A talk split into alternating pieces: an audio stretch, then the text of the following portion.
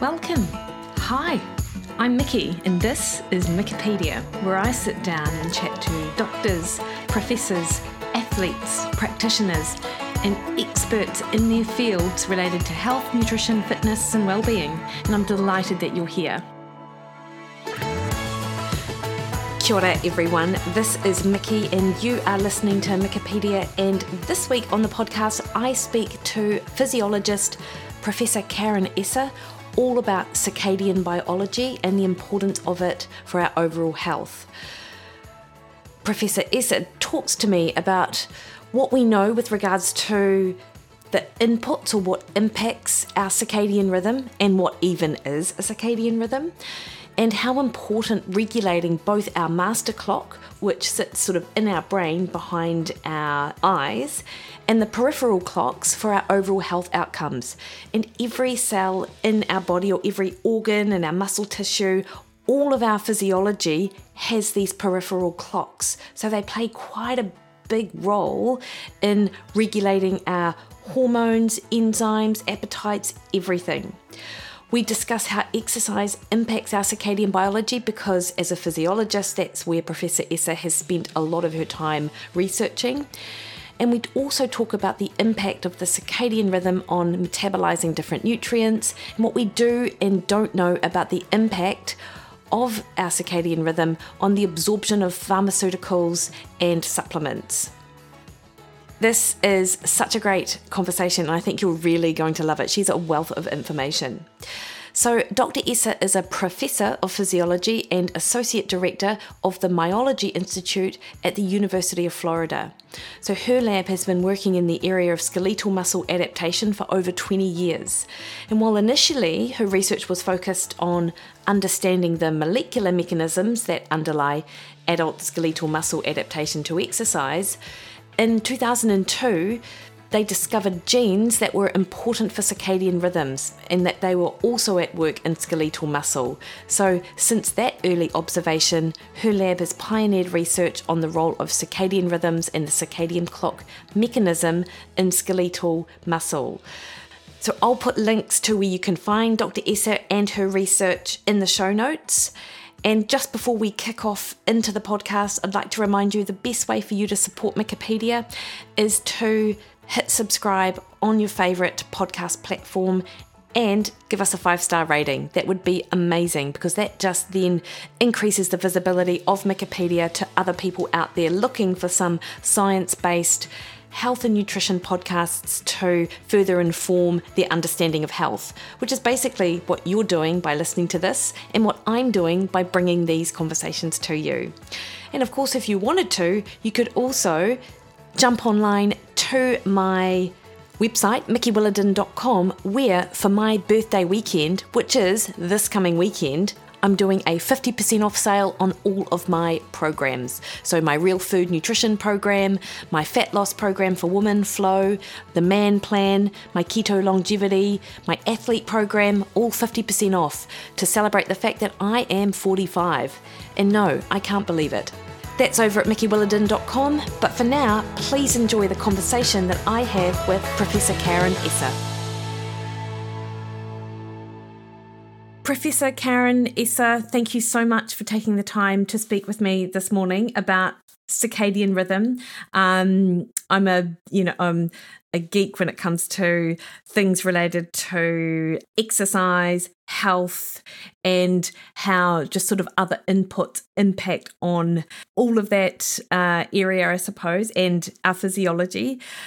Can I get us to kick off with you just giving us a really good 101 on circadian rhythm? Because I feel like it's a it's it's more complex than what people think, and just having a good understanding of that um, before we sort of get into your research and, and things like that. Okay, I'll, I'll give it a shot um, because you're right. It, it, it, can be more complicated, but I, I hopefully we can come across clearly on this. So I, th- I think most everybody has a general sense of what circadian rhythms are, meaning that, that they, they so we so we define them as 24 hour oscillations. And historically it's been behavior so sort of sleep rest you know your your your daily what time do you get up in the morning what time do you go to bed what time you know those kinds of things that these are repeating behaviors that we have. But but what makes them um, actually just uh, defined as circadian is that these behaviors will happen without any change in our environment now this, mm. this hmm. is um, most easily seen when we look at things like plants. Uh, so, if you've ever noticed plants that their leaves will sort of open in the daytime or the light, and then they will sort of close down in the dark. The very first known circadian experiment was a monk that took some of these plants and just stuck them into a constant light condition environment, and the mm. leaves still opened at the time you'd expect them and then closed at the time you would expect. So this change in leaf positioning had nothing to do with light and dark, but actually was coming from information within the plant. And so hmm. that we, we th- that concept is is really how we define circadian rhythms. It's that we most associate circadian rhythms with light and dark, um, but the reality is these behaviors um, happen independent of light and dark. So there was a mm. study done with humans where they went and lived in a cave where the temperature was constant, they didn't have access to light. And, you know, they just track their physiology and their behaviors. And it's, you know, for humans, it was slightly over 24 hours. We can see this yeah. in rodents. We can see this in, like I said, plants. We can see this in insects and bacteria i mean it's it's the concept of circadian rhythm spans the spans planet earth and life forms so yeah. so it's just really a fundamental thing. Now, the, the, the biggest move in terms of um, uh, in, in terms of directing my own research career and, and, and its and the role of circadian rhythms then in human health came when there was a discovery of how these rhythms are regulated. That there is a yeah. gene mechanism, a genetic mechanism that exists in all of our cells that acts like a timer and that timer yeah. runs for 24 hours. And so that discovery was in the 80s um, and actually ended up winning the Nobel Prize in Physiology in 2017. Um, mm-hmm. But but so so that that you know these these circadian patterns are again they're they're uh, they're um, um, driven at the level of every single cell in your body and and and can be expressed based on your whole behavior um, and can be linked to a set of genes that yeah. basically function like a, a, a timekeeping mechanism. Yeah. So, um, Karen, so we have the the master clock, but there are also peripheral clocks as mm-hmm. well. How do they sort of interact? So, so the, the, the, so the the terminology master clock is changing. So, for various reasons, ah. the word master is pro- probably not one of the ones that we, we like to embrace these days. But the other the other point being, so that so classically, the the the hypothalamus, there was a region in the hypothalamus in the brain that was considered the the master, and and that so that this was a clock mechanism in your brain, and it. It, and and the and the model was that it told all the other clocks in the rest of your body sort of what to do. The reality yeah. is this this model no longer holds true, and so so it's so what we talk about now is that clock in the brain is more like the conductor of an orchestra. Yeah. And so all the clocks in your body are members of the orchestra. And if they want to go off and do something, they can, um, and they yeah. will, and they do. Um, the goal of that central clock is really to try to hold everybody together because we are all healthier and function better if our clocks are all basically on the same time zone or in the same, same aligned in the same way. And so the so the so the way I look at it personally from my own research perspective is that this central clock in the brain is really critically important for timing of things like sleep wake feeding behaviors and then the information that comes from these things like what time we're acti- active what time we're eating and this kind of thing that information then helps to set the, the phases of the clocks in the periphery so, so the central clock is very important, um, mm-hmm. but it is not a dominant, and and and there's it's not a, a dominant controlling clock, and and there is also some growing evidence that some of the things from the periphery can actually talk back to the brain, and so I think oh. it's a oh. really, ex- I mean, it's it's a wonderful, challenging concept, uh, but we're still uh, still a lot to be learned. Yeah. So, um, Professor Karen, is it so all of our genes, our hormones, our temperature, like everything is governed by these clocks, the mm-hmm. conductor and then the sort of the the peripheral clocks. Is that mm-hmm. right? Yeah. So so it's I mean I think the way I, the way I think about it is yeah so things like core temperature things like heart rate yeah. blood pressure so your autonomic things that are related from a physiological sense your autonomic nervous system but then even at the level of cells so so you know the substrate metabolism these all these things all exhibit time of day variances that are that are downstream of this clock mechanism and this can occur either at the level of the cell or sort of again as as as the autonomic nervous system, let's say, talks to other tissues. So I mean, it, it's it's uh, it is complicated. I don't want what I want to get across is that some of these oscillations are absolutely downstream of the clock. It's not everything. So so yeah. you know, obviously, if you get stressed, independent of what time it is, or something else happens, these things can override whatever the clock is doing. Yeah, yeah, okay. And so what what disrupts clock physiology then? What do we know might impact negatively on the conductor or the peripheral clocks?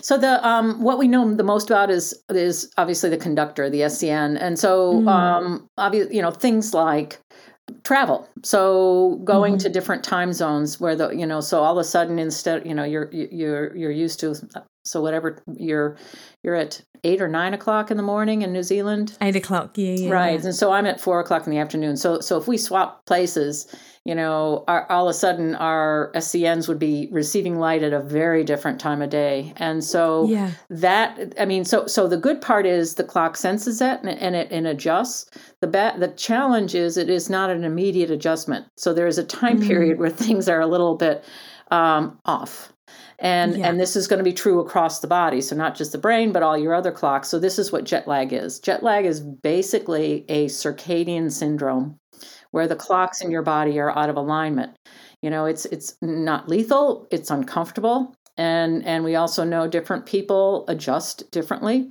we do know things like use of physical activity and attention to timing of eating can help speed up or, or help make that transition go faster. Um, so that's one example where, where you just so the clocks are are always running, but mm. the, the the clocks are sensitive to information from the environment, and so the brain clock is sensitive to what time light comes in. So those night mm-hmm. readers that people have, you know, that's another thing people have to think about because that light coming from those readers is is informing the clock in your brain at some level. Um, now, peripheral clocks, they're more sensitive to things like what time you eat and what time you exercise. And so there's a term called social jet lag. And, and so that's basically you can sit at home, but you can mm-hmm. create a physiological jet lag just by getting normal exposure to light, but maybe eating at midnight or exercising at two in the morning or so so you've got competing time information one piece of information being light telling your central clock here this is where we are and then you have these other time cues like feeding and exercise being offset from their normal times and so that mm-hmm. that creates a misalignment. So the peripheral clocks will follow feeding and exercise. The central clock yeah. will stay with lighting. And and you can create jet lag misalignment without travel. So yeah. therefore social jet lag. And um, what is your opinion on daylight savings?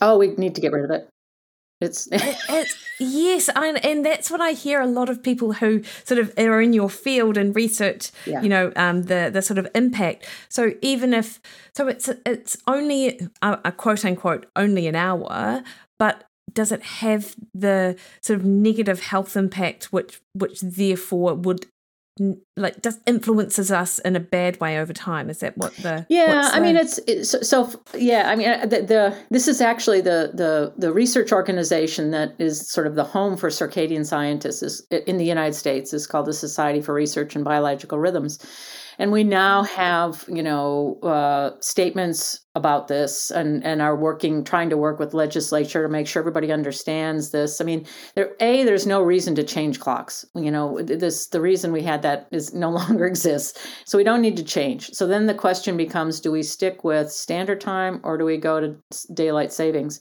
And the data on that are pretty clear that that standard time is actually the proper and most healthy time way to track time mm. um, and and so there's there's quite a bit of epidemiological evidence and and and, and again so there that the consensus is pretty strong that no no need to change clocks and standard time is is by far the the most healthy for the way we live and our physiologies Okay. And so what is the negative impact then of daylight saving? So if if standard time is most healthy, what are we pl- putting ourselves at risk of when we have this sort of change?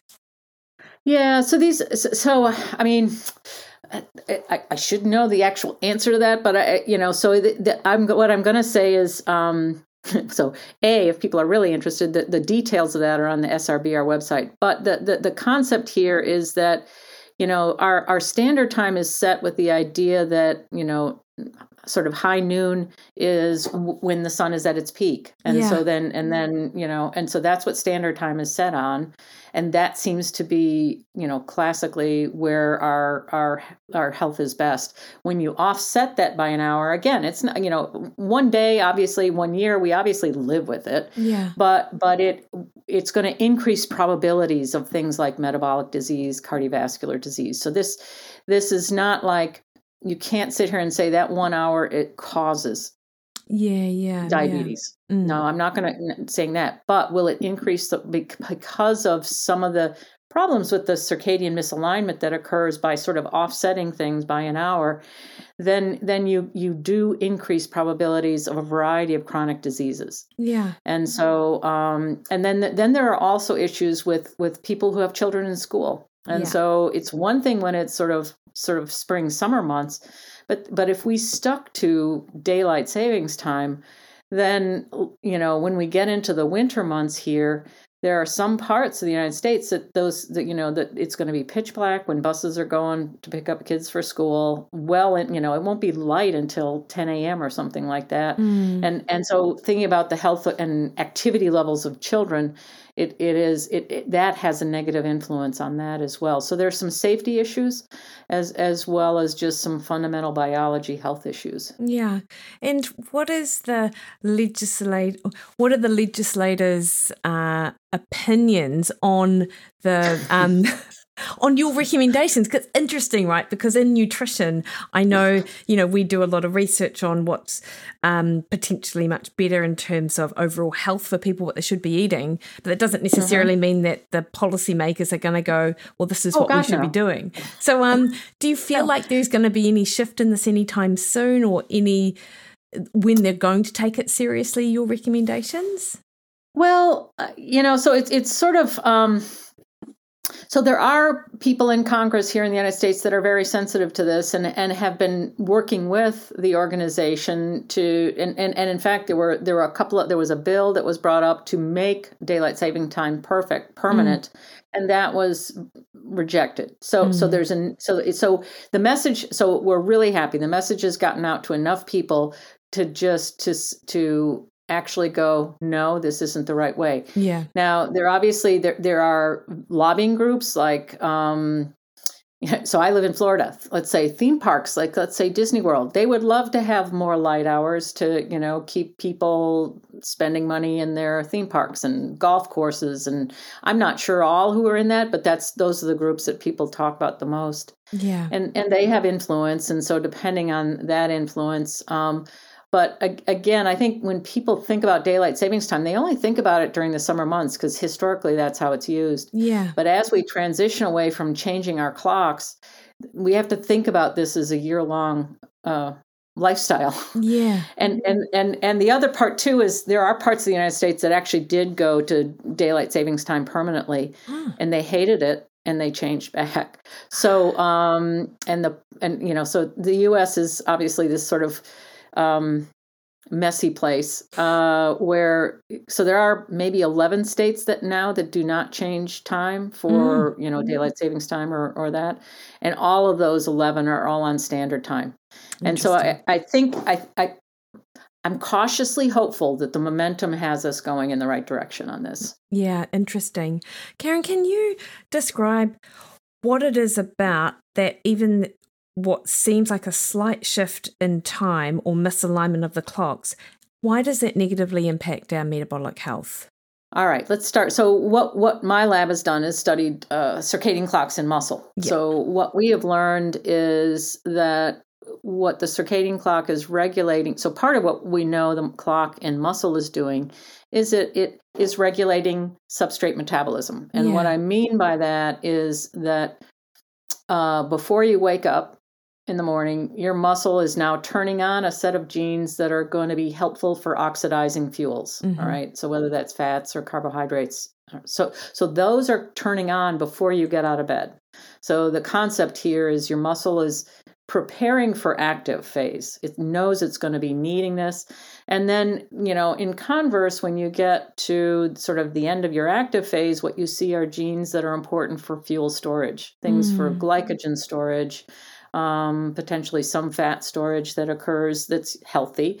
Um, and so when I think about metabolism and muscle in the clock, what the clock's doing is is sort of saying, okay, we know when you're going to be active and when you're going to be resting.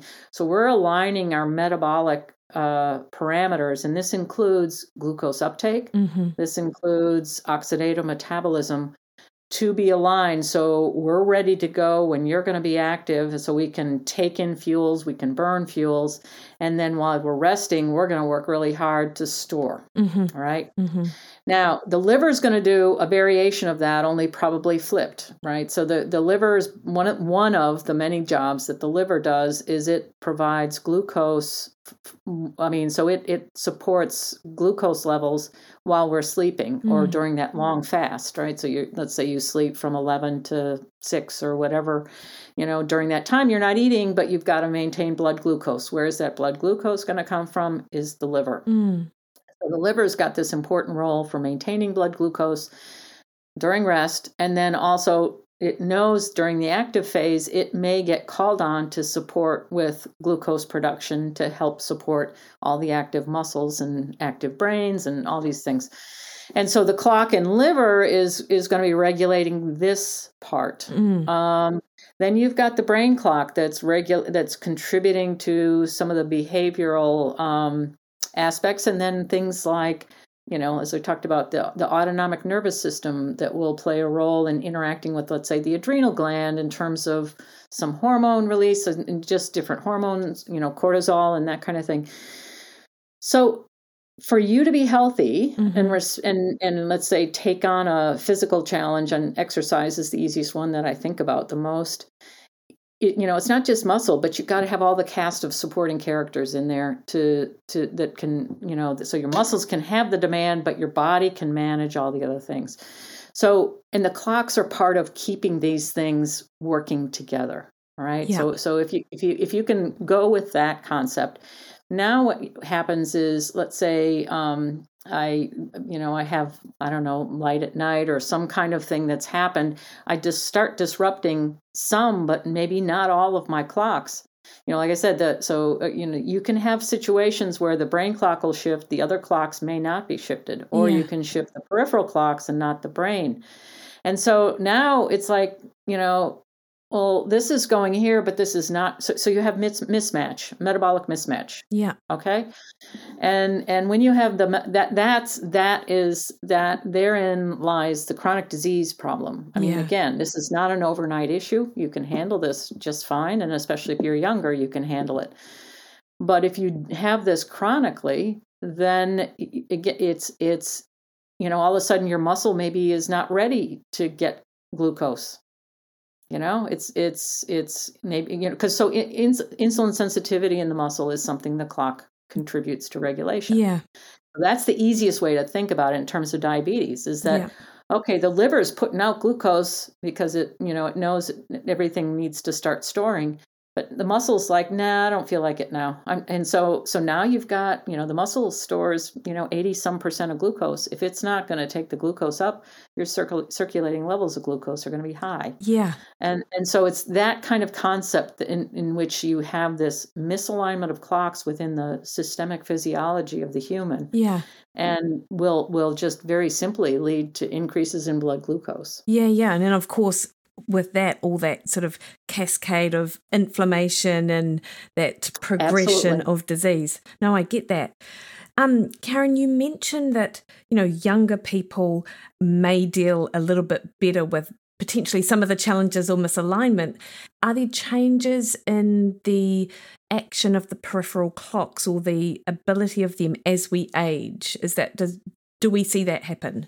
Yeah, so this this is actually a really interesting and uh, aspects. So we, we, we have jumped into this topic, and um, and there there are other labs that are coming along with this too. There's there's no doubt when you look at sort of circadian behavior aspects, and and and also things like heart rate rhythms and blood pressure rhythms as people age, the robustness of those rhythms of the physiological variables diminish. So mm. they, they, we talk about things being damped, and what what I mean with that is sort of if you think of the peak and trough of a rhythm, then as we age, those peaks and troughs get a little bit less separate. Yes, and and so um, so there are.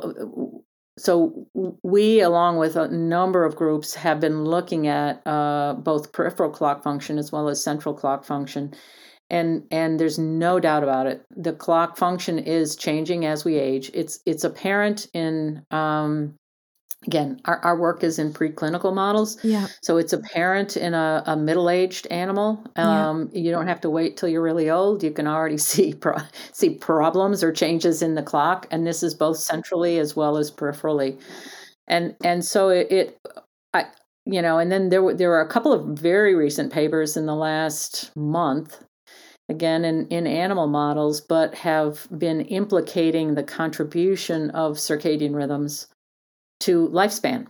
Oh, so one of the things with aging that has been a really big deal is is something called caloric restriction. So if you put animals on, you know, reduce how much they eat, you can get them to live longer.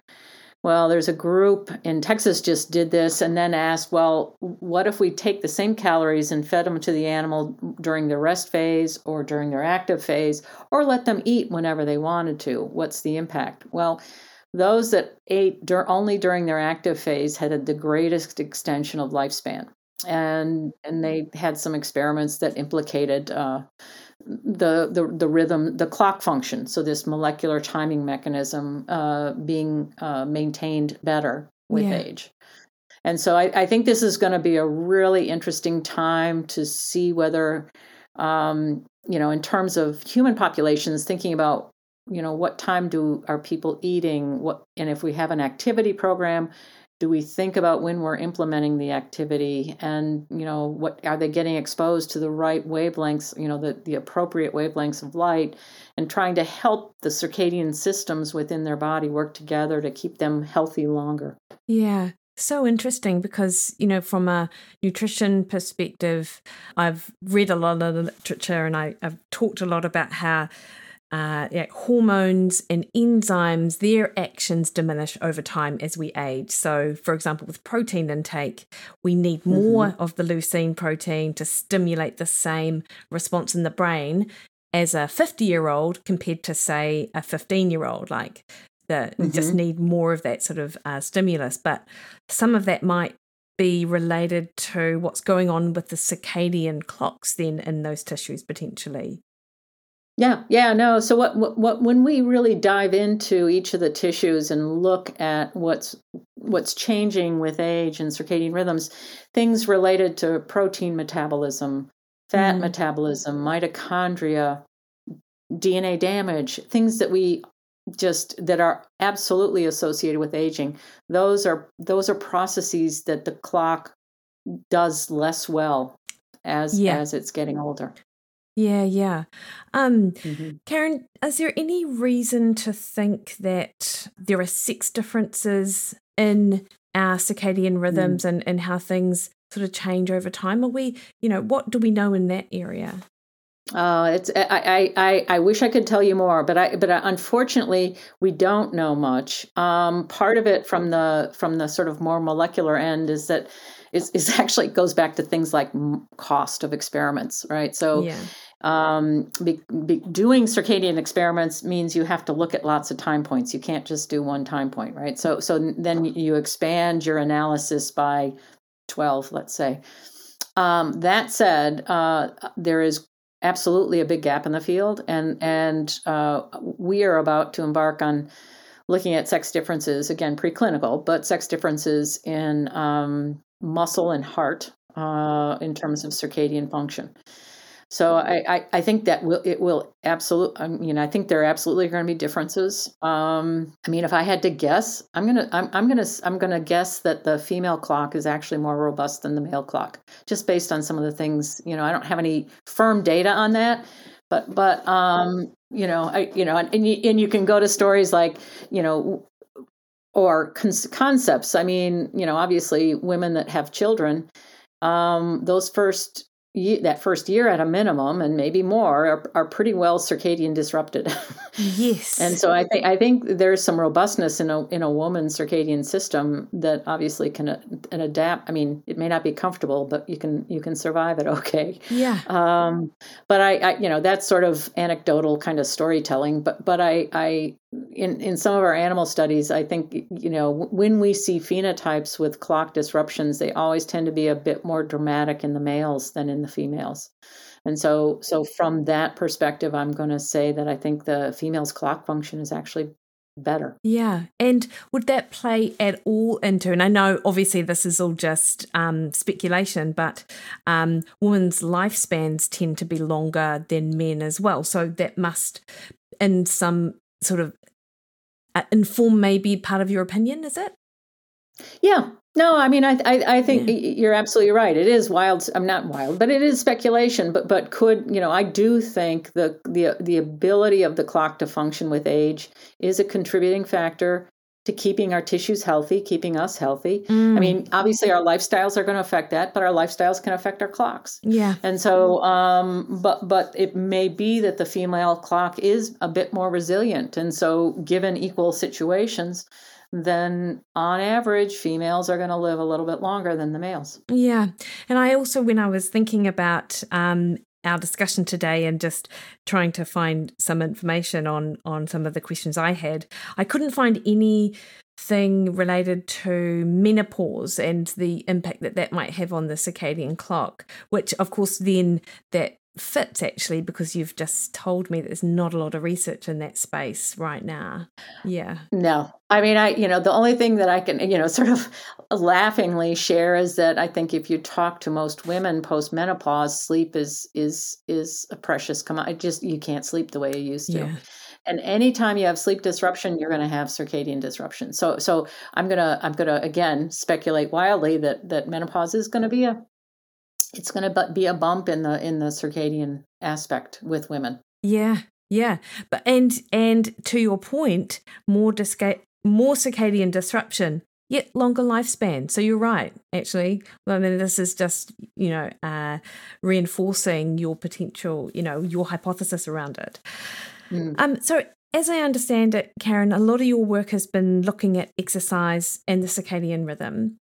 And I've seen studies out of, um, I'm pretty sure your lab, or you've, um, you're certainly the author on the papers, around time of day and the best time to train with regards to mm-hmm. um, our circadian rhythm. So, um, what do we know about training and circadian rhythm? Um, well, th- there's, uh, yeah. So this is it's it's so we we actually have a manuscript we're getting ready to submit, so it has not been published. So we we just did a study where we took um, and trained animals either like just when they get up. So so generally speaking, you know, so I was a runner, uh, a little bit of a runner now, but I was you know, a lot more when I was younger. But I was always morning. Yeah. It was like roll out of bed, go out, get out in the road, and run. And then if I, you know, if if for whatever reason I couldn't do that and I tried to run in the afternoon, I could do it, but I always felt crappy. And I could never, you know, I tried to figure out my nutrition, my feeding, all that. Just, anyway, so I was always a morning runner. So so we had a, a, a postdoc in the lab said, okay, let's let's look at this morning versus afternoon running because there, there's a little bit of literature in, in human studies as, and as well as in some animal studies. And so we took a, a cohort of mice and and first off, if you just do a run to exhaustion test with mice, the same mice, if you say, okay, here you go on the treadmill, do what you can, you know, morning versus afternoon, the afternoon runners actually run significantly farther. Um, mm. and, and was really striking. I mean, it's just like, I mean, at first I didn't believe it. So we did it over again. And so so so yes so at least with mice you, you, there is a very dramatic difference in run to ex- these are run to exhaustion tests not vo2 max yeah. but run to exhaustion tests and so then what stuart did is he said okay well i'm going to take one group of mice and i'm going to train them in the morning but i'm going to train them and then i'm going to take another group of mice and train them in the afternoon but i'm going to train them at the same relative intensity okay. so, which means that the absolute intensity of the morning runners is a bit lower than the afternoon runners, right? So if you're so he stayed with 70% of their max endurance. And so he tracked them for, you know, each so then after week 3 he went in and said, "Okay, are you guys adapting? Are you adapting the same or, you know?" And so what we saw after week 3 is that both group of, groups of mice improved their endurance, but to the same magnitude. So the afternoon runners were still performing better than the morning runners. Okay. Mm. Then we tested them at six weeks, and then all things went wacky. So, um, meaning by the time we got to six weeks, those morning runners were performing the same as the afternoon runners. Huh. So, so, it, so it's like, oh, well, that's great. But then again, as as someone that's trained in exercise physiology, I'm sitting here going, but wait a minute. That means they started lower, they finished the same, so they had a bigger adaptation. All right. Yes. So they they, they, they their performance increased about 1.8 fold. Mm-hmm. Whereas the afternoon runners only increased about 1.4 fold. So it was a significantly different uh, amount uh, that was that changed.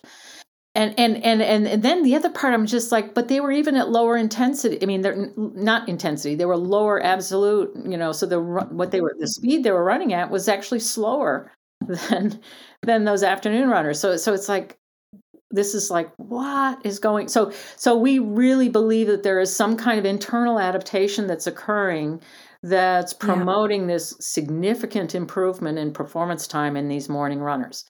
So what Stuart then did is he said, okay, well let's look at some of the obvious things. Are there differences in body weight with training in morning or afternoon? No. Are there differences in body composition, lean versus fat mass? No. So it's absolutely the mm. same. Then we measured, you know, in response to these tests, we did measures of lactate and glucose and said, you know, do we see anything different in these metabolic markers? No. So they look virtually the same. And then we looked at glycogen storage. So one of the, you know, to, for improvement in endurance, glycogen storage both in the liver and the muscle is really important. But well, training. So training does what training does. So there is a training training induced increase in glycogen storage both in the liver and in the muscle. However, there was no difference depending on whether you were training in the morning or in the afternoon. And so, so then we went and we, so you know we're a circadian lab, so we said, okay, well, well, maybe there's some shifts in the clocks that may be aligning themselves differently. And absolutely, so the the the mice that were running in the morning, the clocks in their muscles mm-hmm. shifted mm-hmm. like earlier about two hours, mm. maybe even more. Maybe it was three. And then the mice that were running later in the afternoon, their clock shifted backwards. Um, so again, it's the same exercise, but it's applied at different times, and the impact on the clock function in the muscle is very different. The morning runners, should, you know, advance the clock. The the late runners delay the clock. The clock in the brain doesn't change. Okay, so there's this is not a central clock change. This is a peripheral right. clock change. Yeah. And so what it looks like to us is that the muscles are really sensitive to when you're doing, in this case, run training. And I would speculate yeah. that weight training would do the same thing. but we don't know that. Um, and so what they do is they adjust their phase so they're they they know it's like okay I know this animal is going to be running at this time I need to and so I'm going to my adaptation is to shift the phase of the clock to best support the running of that animal and um, and we see some indications of clock changes in fat and in lung. So, so I think there's a very, very much a circadian shift in the circadian system in in these peripheral tissues that are coming with the morning runners versus the afternoon runners and yeah. we, we hypothesize that these shifts are absolutely necessary for that that bigger adaptation in the morning runners to be tested yeah, it's so interesting because I'm uh, I've always been a morning runner, mm-hmm. and uh, you sent your email to me, and I just happened to because I knew we had our podcast interview. I just wanted to double check before I went out on my run that um, I hadn't had a, a, a oh need to reschedule or whatever email, which is why I was able to respond because normally mm-hmm. I wouldn't look at my email that early. Um, but since I was 15, have gotten up so this is 30 years of getting up in the morning to run. And just as you describe, I can run in the afternoon, and sometimes I have a stellar run in the afternoon, but usually mm-hmm. everything feels off. Everything mm-hmm. just feels horrible. So, I, is what you're describing is that my peripheral clocks in my muscles have shifted with the habit of me running. So it's now supporting and actually it's just enhancing my performance because it's in the morning because I'm used to mm-hmm. it. Yeah, and I think you know the the the the thing is when you look at really elite athletes and and uh, mm. you know i mean if it, so when they're performing at some kind of international level i think most of the time they train in whatever their event is going to be at about the time they're going to be performing yes yes they do and, and I, I think they figured it out without knowing about clocks right yeah so so I, I mean, I really think when you when you start looking at elite performers, that you you know they they don't really care about the basic science. They just want to do what what's going to work for their body and their performance. Yep. And I think sometimes we can learn more from them from what they do. Yeah, no, totally. And often when I um, talk to coaches and, and things about training methods, you often see that the science follows the method, right? Mm-hmm. So it's like, mm-hmm. oh, this is this thing we know. Oh, I wonder what the mechanism is. And so, you know, if there's money and there's interest, it will be studied and then then it'll show up in the literature. Um, what about maximal strength? So, what do we know about maximal strength and um, time of day training? Yeah, so that that that, that is actually that was that, so I had a, a, graduate student in my lab put together a small review on the on the time of day and strength. Um, this was a co this was a COVID project for him, but it was really quite interesting because I, I mean I had seen some literature on this, but I hadn't realized how many groups had actually looked at this. Um, and and so ultimately what colin ended up doing though is just focusing on a very specific aspect of strength and that's uh, maximum isometric force in humans. Um, because the thing is, when you start getting into different kinds of strength, like dynamic measures, so isokinetic, or then you know the reality is researchers have used you know different equipment, different different approaches and so it becomes very difficult to compare across studies to see what sort of the common feature is so mm-hmm. so we mm. just decided to focus with maximum isometric strength and I, and it was really actually um, impressive to me because people have been looking at this for about 20 years and and it, it, it, when it when it comes to humans and exercise it probably is the most consistent outcome i've ever seen in that humans are stronger in the afternoon. And I don't care whether mm. you're talking grip strength or whether you're talking elbow flexors or whether you're talking yep. knee extensors, knee flexion, you know, or whether you're talking males or females. There doesn't seem to be a sex difference in this. It's it's just it is stronger in the afternoon. And so I, you know, and, and again, it's sort of the the the, the trainees I've had in my lab that are really into strength training have always worked out in the afternoon. Again, sort of going back to the athletes will teach us how this works. So I, I think you know I th- um, when it and it doesn't mean you can't improve strength by training in the morning, but it just means mm. that if if one has to, you know, and, and and we don't really exactly know why you're stronger in the afternoon. Um, there are a few studies that have looked at, you know, motivation and neural drive, and and they're the limited data on that are, are that it's it's that doesn't seem to explain the strength differences. So there could be some intrinsic muscle properties that are changing. Yeah, we, we just don't know yet. Yeah, and so therefore, does it would it follow that you're going to get better gains if you train in the afternoon compared to the morning? You could, you could. I mean, it, it, you know, so it's. Um, I mean, there. The thing with the the the and, well, so if you're talking about gains and strength, um, so so when we get into the sort of resistance exercise world, there are those people that really don't care about strength; they just want their muscles to get bigger, and then there are those that are really interested in the strength gains, and and maybe muscles will change. Um, I I think in terms of strength gains, you know one would propose that yes you could you would do better with the afternoon because you can load the muscles more because you will be stronger um yes you know i think uh so that so that's i guess that's that would be the the the hypothesis at this stage I think there could be a big, again, kind of like the endurance exercise. I think there could be a bigger delta. You could see a greater change in strength um, if you started training in the morning. Um, and then what one, one would expect is that you know the clocks would shift over, and, and that you you could see the same thing with with strength as you, we yeah. did with the running. Yeah, so interesting because I again I just think about how this relates to me because being a morning person, I've done mm-hmm. everything in the morning. And so mm-hmm. I've already, always gone into my strength. Tra- Actually, I've changed that somewhat in that I, I do do some strength training in the afternoon um, now, but I always, I have often wondered whether I'm doing myself a disservice by only doing stuff in the morning compared to I, you know I don't I don't well I, I don't see any evidence for that right now I think where you would run into problem if you if you randomize your training so I, I think mm. you know mm. when people ask me about this it's sort of again you know what I always want to st- say is that train when you want to train when yeah. it feels best for you train when you can fit it in um, yeah. and i think what i would say take from our, our study that i talked about is that the clocks will adjust you know so your system mm. will adjust just do it and do it consistently um, yeah. what would be bad is randomly training yes, training the chaos in the morning theory. one day training in the night the other day you know it's just it, i think I, yeah. I think that that that would limit adaptations i think there would be a problem with that yeah.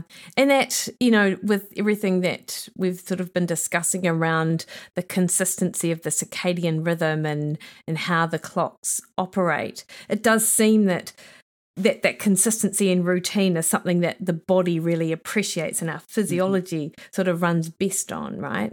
Mhm. Mhm. I mean that the the underlying assumption with the clocks and human physiology or, or any physiology is that the clocks are working on you know to prepare you for the sort of the, the stresses or the activities of the day and then manage the repair and storage at night okay? Yeah. So so the clock is going to be turning things on before you're awake just and and it will start closing up the shop before you're asleep kind of thing. Yeah. Yeah.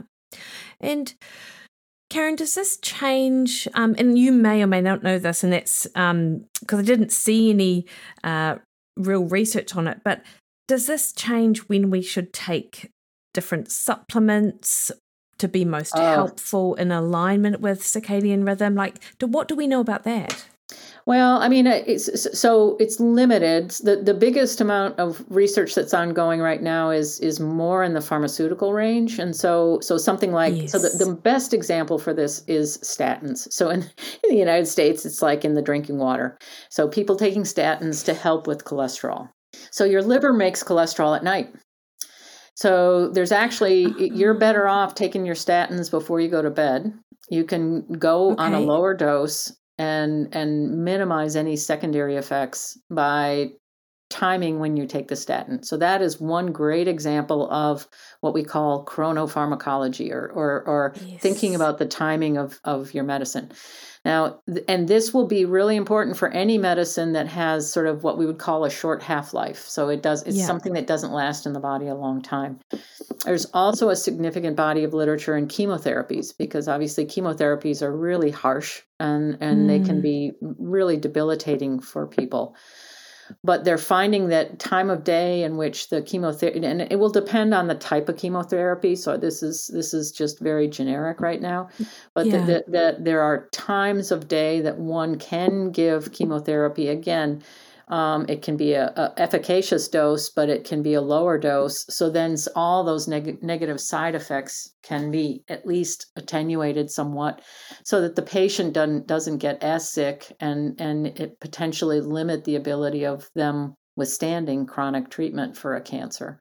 And this oh, this ranges from drug delivery as well as radiation therapies. So I think wow. we're, we're starting to see some real recognition of this, and and hopefully, I mean, it's again, it doesn't cure the cancer or anything, but it just makes makes the treatment a little bit better for the person involved.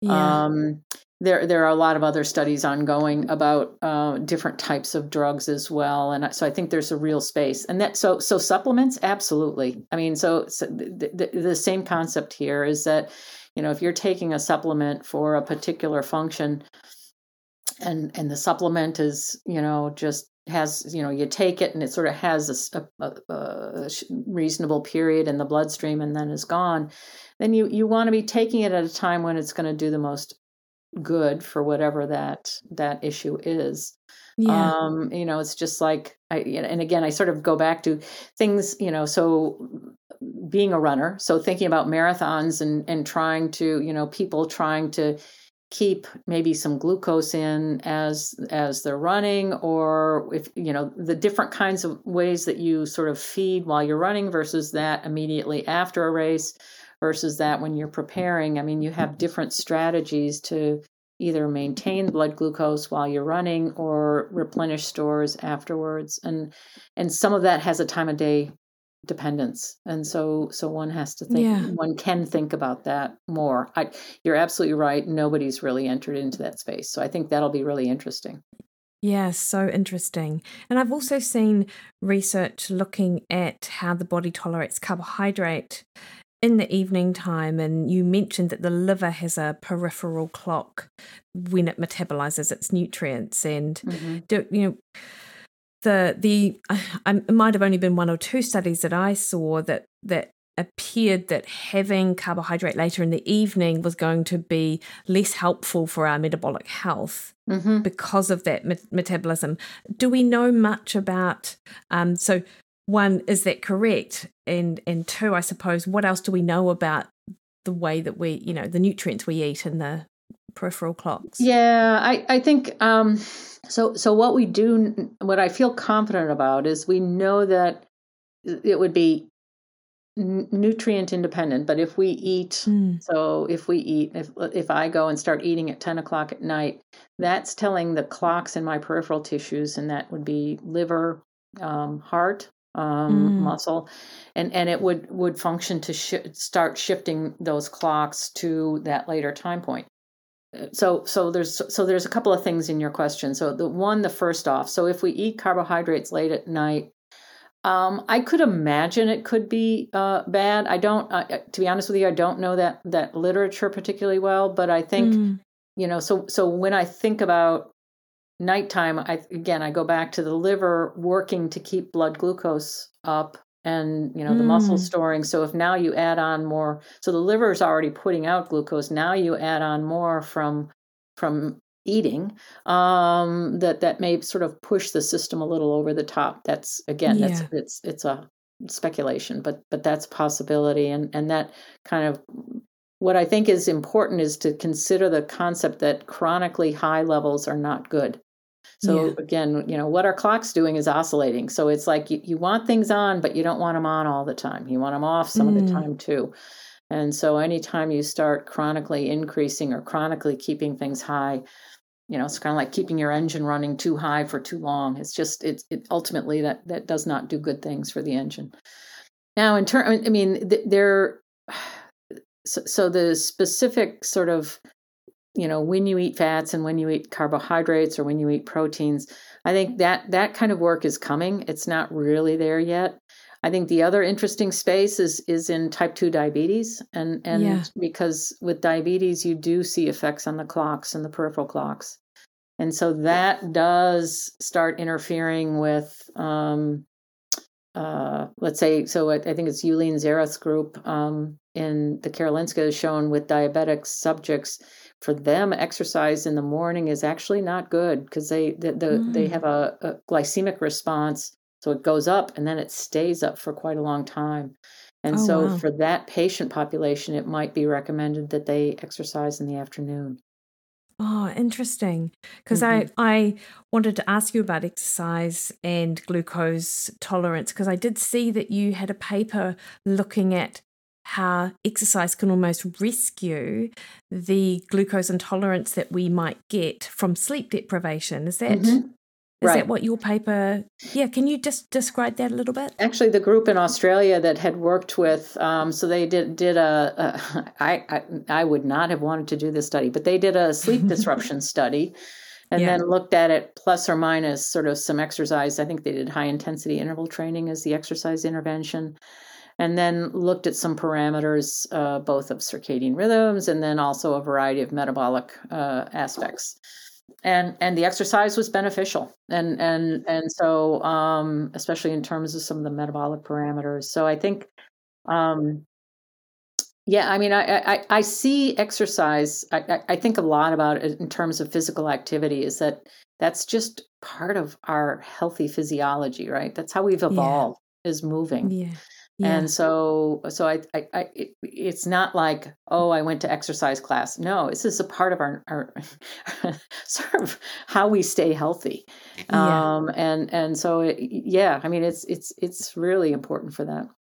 Yeah. So from that study, what I read was that if you do have sleep, if you are sleep deprived, and I know that that can impact negatively on your energy, but if you can do some exercise, it's actually going to offset some of those negative health implications of sleep deprivation. Absolutely, absolutely. Yeah, and I it, it, it's um and that's in in fact that's what in terms of when people do um jet or travel, right? So mm. so one of the things is and especially those people that travel a lot, if you talk to them, the first thing they do when they get off a plane is they move and yeah. you know maybe it's going for a walk maybe it's going to the gym but but it's you know it's moved then you get light on whatever the cycle is where you're where you are and and you you start you know eating at that at the times of that place. And that will help in in shifting all your clocks better but exercise plays a big role in that too. Yeah yeah totally. Karen has your research changed personally any of your habits or lifestyle behaviors? Oh absolutely Absolutely. so I, I, you know, I, am not, so I, I don't, so, so what do I do? I, I'm much more attentive to my sleep schedule and, and I, I, I mm-hmm. attend to it. I mean, I'm consciously attentive to it. So, you know, it's sort of, um, I value sleep and I value sort of a, a schedule with that. Um, I, in terms of my eating, you know, un- unless I have sort of social things where I'm going to, you know, go out and it'll take me out later, you know, I try to finish um, my my eating, you know, around six p.m. So fairly early. Mm. Um, mm. And I like, you know, since I am getting older, it's not because I like going out early, but it's just so it's this idea that I want to try to, you know, I, I try to restrict my feeding to really kind of what would, I would consider the active part of my day. So I probably start, yeah. you know, eat about, I don't know, depending on how early I get up and what I do, about nine or 10, and then finish up about six. And so, I, and again, I'm not rigid um, because, you know, I enjoy yeah. friends and I enjoy life. And, you know, sometimes you, can, you know, yeah. I, I, when you start being really rigid about your feeding schedule, then, then that can make that more difficult. Um, you know my exercise schedule yep i i well like i said exercise in the afternoon or evening has just never been an option for me so i i will i will keep yeah, my morning yeah. morning to mid morning exercise routine Um, yeah, but, nice. but yeah, I, I, I'm I'm aware of it, and I th- I am aware of keeping my room dark at night and and sort Yeah. of minimizing light exposure. Um, Yeah. Hey, I- you know, I mean, we, we all get older, and and I just want I'm I feel great, I'm healthy, and I just want to stay that way as long as I can. So I'm I'm I'm I'm embracing the circadian concepts. Yeah. Absolutely. No, I love it. Um, actually, one question which is a complete tangent, but I always feel like if I'm having a glass of wine at lunch, which isn't very often, um, I feel like a wine before five is almost like worth two in terms of its impact on how I feel. Is there anything circadian about that, like that we Um, know? well- any sort of alcohol clock? There, yeah. So, so alcohol affects the clock, absolutely. And so, Mm. um, you know, people are looking at both acute alcohol exposure as well as chronic alcohol exposure, and there's no doubt peripheral clocks are affected. Um, alcohol affects, you know, the central clock and sleep and, and, and sleep aspects as well. But you know that that sort of, I, I, would agree. My experience has been um, quite similar in in terms of, you know, if I if I happen to have an, a a, a midday drink, I might as well write off the rest of the day. It's just, Yeah. I mean, I don't know, maybe yours isn't that extreme, but I, but it's just sort of like, you know, I could take a nap back here or something. It's just, um, yes. where, whereas I feel a lot more engaged and social when I have a drink with dinner. Um, yeah. So, yeah. so, so yeah. I, and and so I think there, there are time of day. I don't think we know exactly why. Yeah, I often wondered whether there was a diurnal rhythm or something to the uh, the enzyme. I think it's the is it the alcohol dehydrogenase, Dehydrogenase. enzyme? Yeah, Yeah, yeah, yeah. yeah. Whether that Mhm. had something to. I always tell my students that. I just go, you know, that's what it is. Um. Clearly, I they will just look at me like I have an idea, but I I mustn't. um, That's, that's the, that's the beauty of being the teacher. You can just, just with, as long as you keep your face straight and just, exactly. Mhm. Um, so, Karen, finally, um, what research? I know we've ta- actually talked a number of uh, things which are areas for further research, but what is it that your lab is doing, or what gets you excited in this space, sort of moving forward? It all does. um, so, so I, I, I think I, I'm just we're having so much fun right now because it's it's we've gotten to the point where you know people recognize that that keeping clocks healthy is part of human health. And so, so yeah, so I think the the work with aging and and where we see that going and the role of the clock, and in particular in the tissue that I study the most in muscle, um, Mm. we're really excited about the role of the clock and and its contribution to aging and skeletal muscle and sort of the weakness, the sarcopenia, the metabolic disorders. Yes. Um, the other thing that I think is going to be really interesting is people are starting to look at, and we have as well, is you know, so if I mess up the clock in the muscle, what happens to the clock in the liver, or what happens to the clock in, in different organs? So you know, these systems don't work by themselves, and and it's it's challenging, and but but this is where and this is an exciting aspect of where research is going is the communication between these other organ systems and the brain as well, obviously yeah. Um and so there so between the aging and then the exercise work sort of I feel very strongly that that the clock is a part that that transcriptional clock network is a fundamental part of how our tissues respond to exercise and how they adapt to exercise Yeah. and so um, I'm really I've got uh, a few people in the lab that are really starting to dig into into that to try to understand that better. Um, and again, uh, you know, I think. I mean, I, I'm a I'm a biologist, a, a physiologist. I'm a scientist at heart, and when we can take this and apply this to humans, great. Right now, I'm just like th- th- these questions are just exciting to me and fascinating, and they're just um, and I think they do have implications for humans, and that's what I'm hoping some of my colleagues will help me with. Yeah. No, that that is fabulous, and that's I feel similarly to um, your sentiments in that this is a really exciting area, and it does make sense because everything does work together, um, and so I'm really interested to see sort of how this field expands over the years. Mhm. Karen, can where is the best place for people to find out more information about the work that you're doing uh, in your lab or just in this area, sort of biological rhythms, circadian rhythms? Yeah, I mean it's it's a, a great question. I mean, so uh, the I mean actually you know google you can google me and, and google scholar there's the, the papers that way that's uh, yes. one of the best ways i think um, there are i mean i'm happy if if people email me and just sort of reference you know this conversation i'd be happy to point people out i mean right now there's not a sort of a centralized book or or journal yeah. that i would send people to but there are absolutely wonderful papers and um, the other thing I can I can email to you is there's the website for the society. There's a couple of societies. One is the um, Society for Research in Biological Rhythms, and then the other one is the the European group. So the European group, and and both of those places have some resources that would be very helpful if people are interested. That is amazing. Thank you, Karen. And we will um, put the links to your research in the show notes and mm-hmm. also to the biological or the societies that you were talking about. That would be great as well. Um, just so people who are interested, and there will be because such a fascinating sort of topic. And these are the things that my audience love mm-hmm. hearing about. Um, uh, so they can go sort of for future sort of research. Um, Professor Karen, thank you for your time for your mm-hmm. afternoon. I really appreciate it, and um, and really look forward to seeing what comes out next. Oh, it's been really fun. So thanks, Mikki. I've really enjoyed it. Good luck. Take care.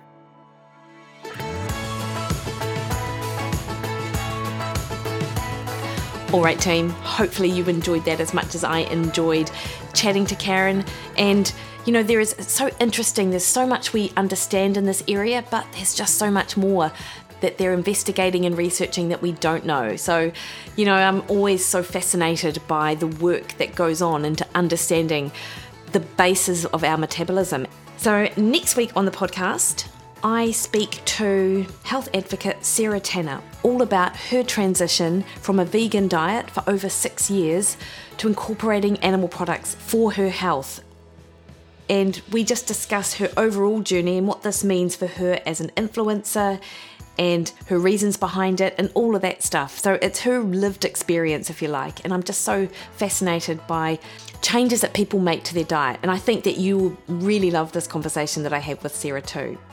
But that's next week. Until then, you can catch me over on Facebook at Mikki Williden Nutrition, on Twitter and Instagram at Mikki Williden, or over on my website, mikkiwilliden.com where, as I said, you can grab yourself 50% off any of my programs. So, team, until next week, and have a great week.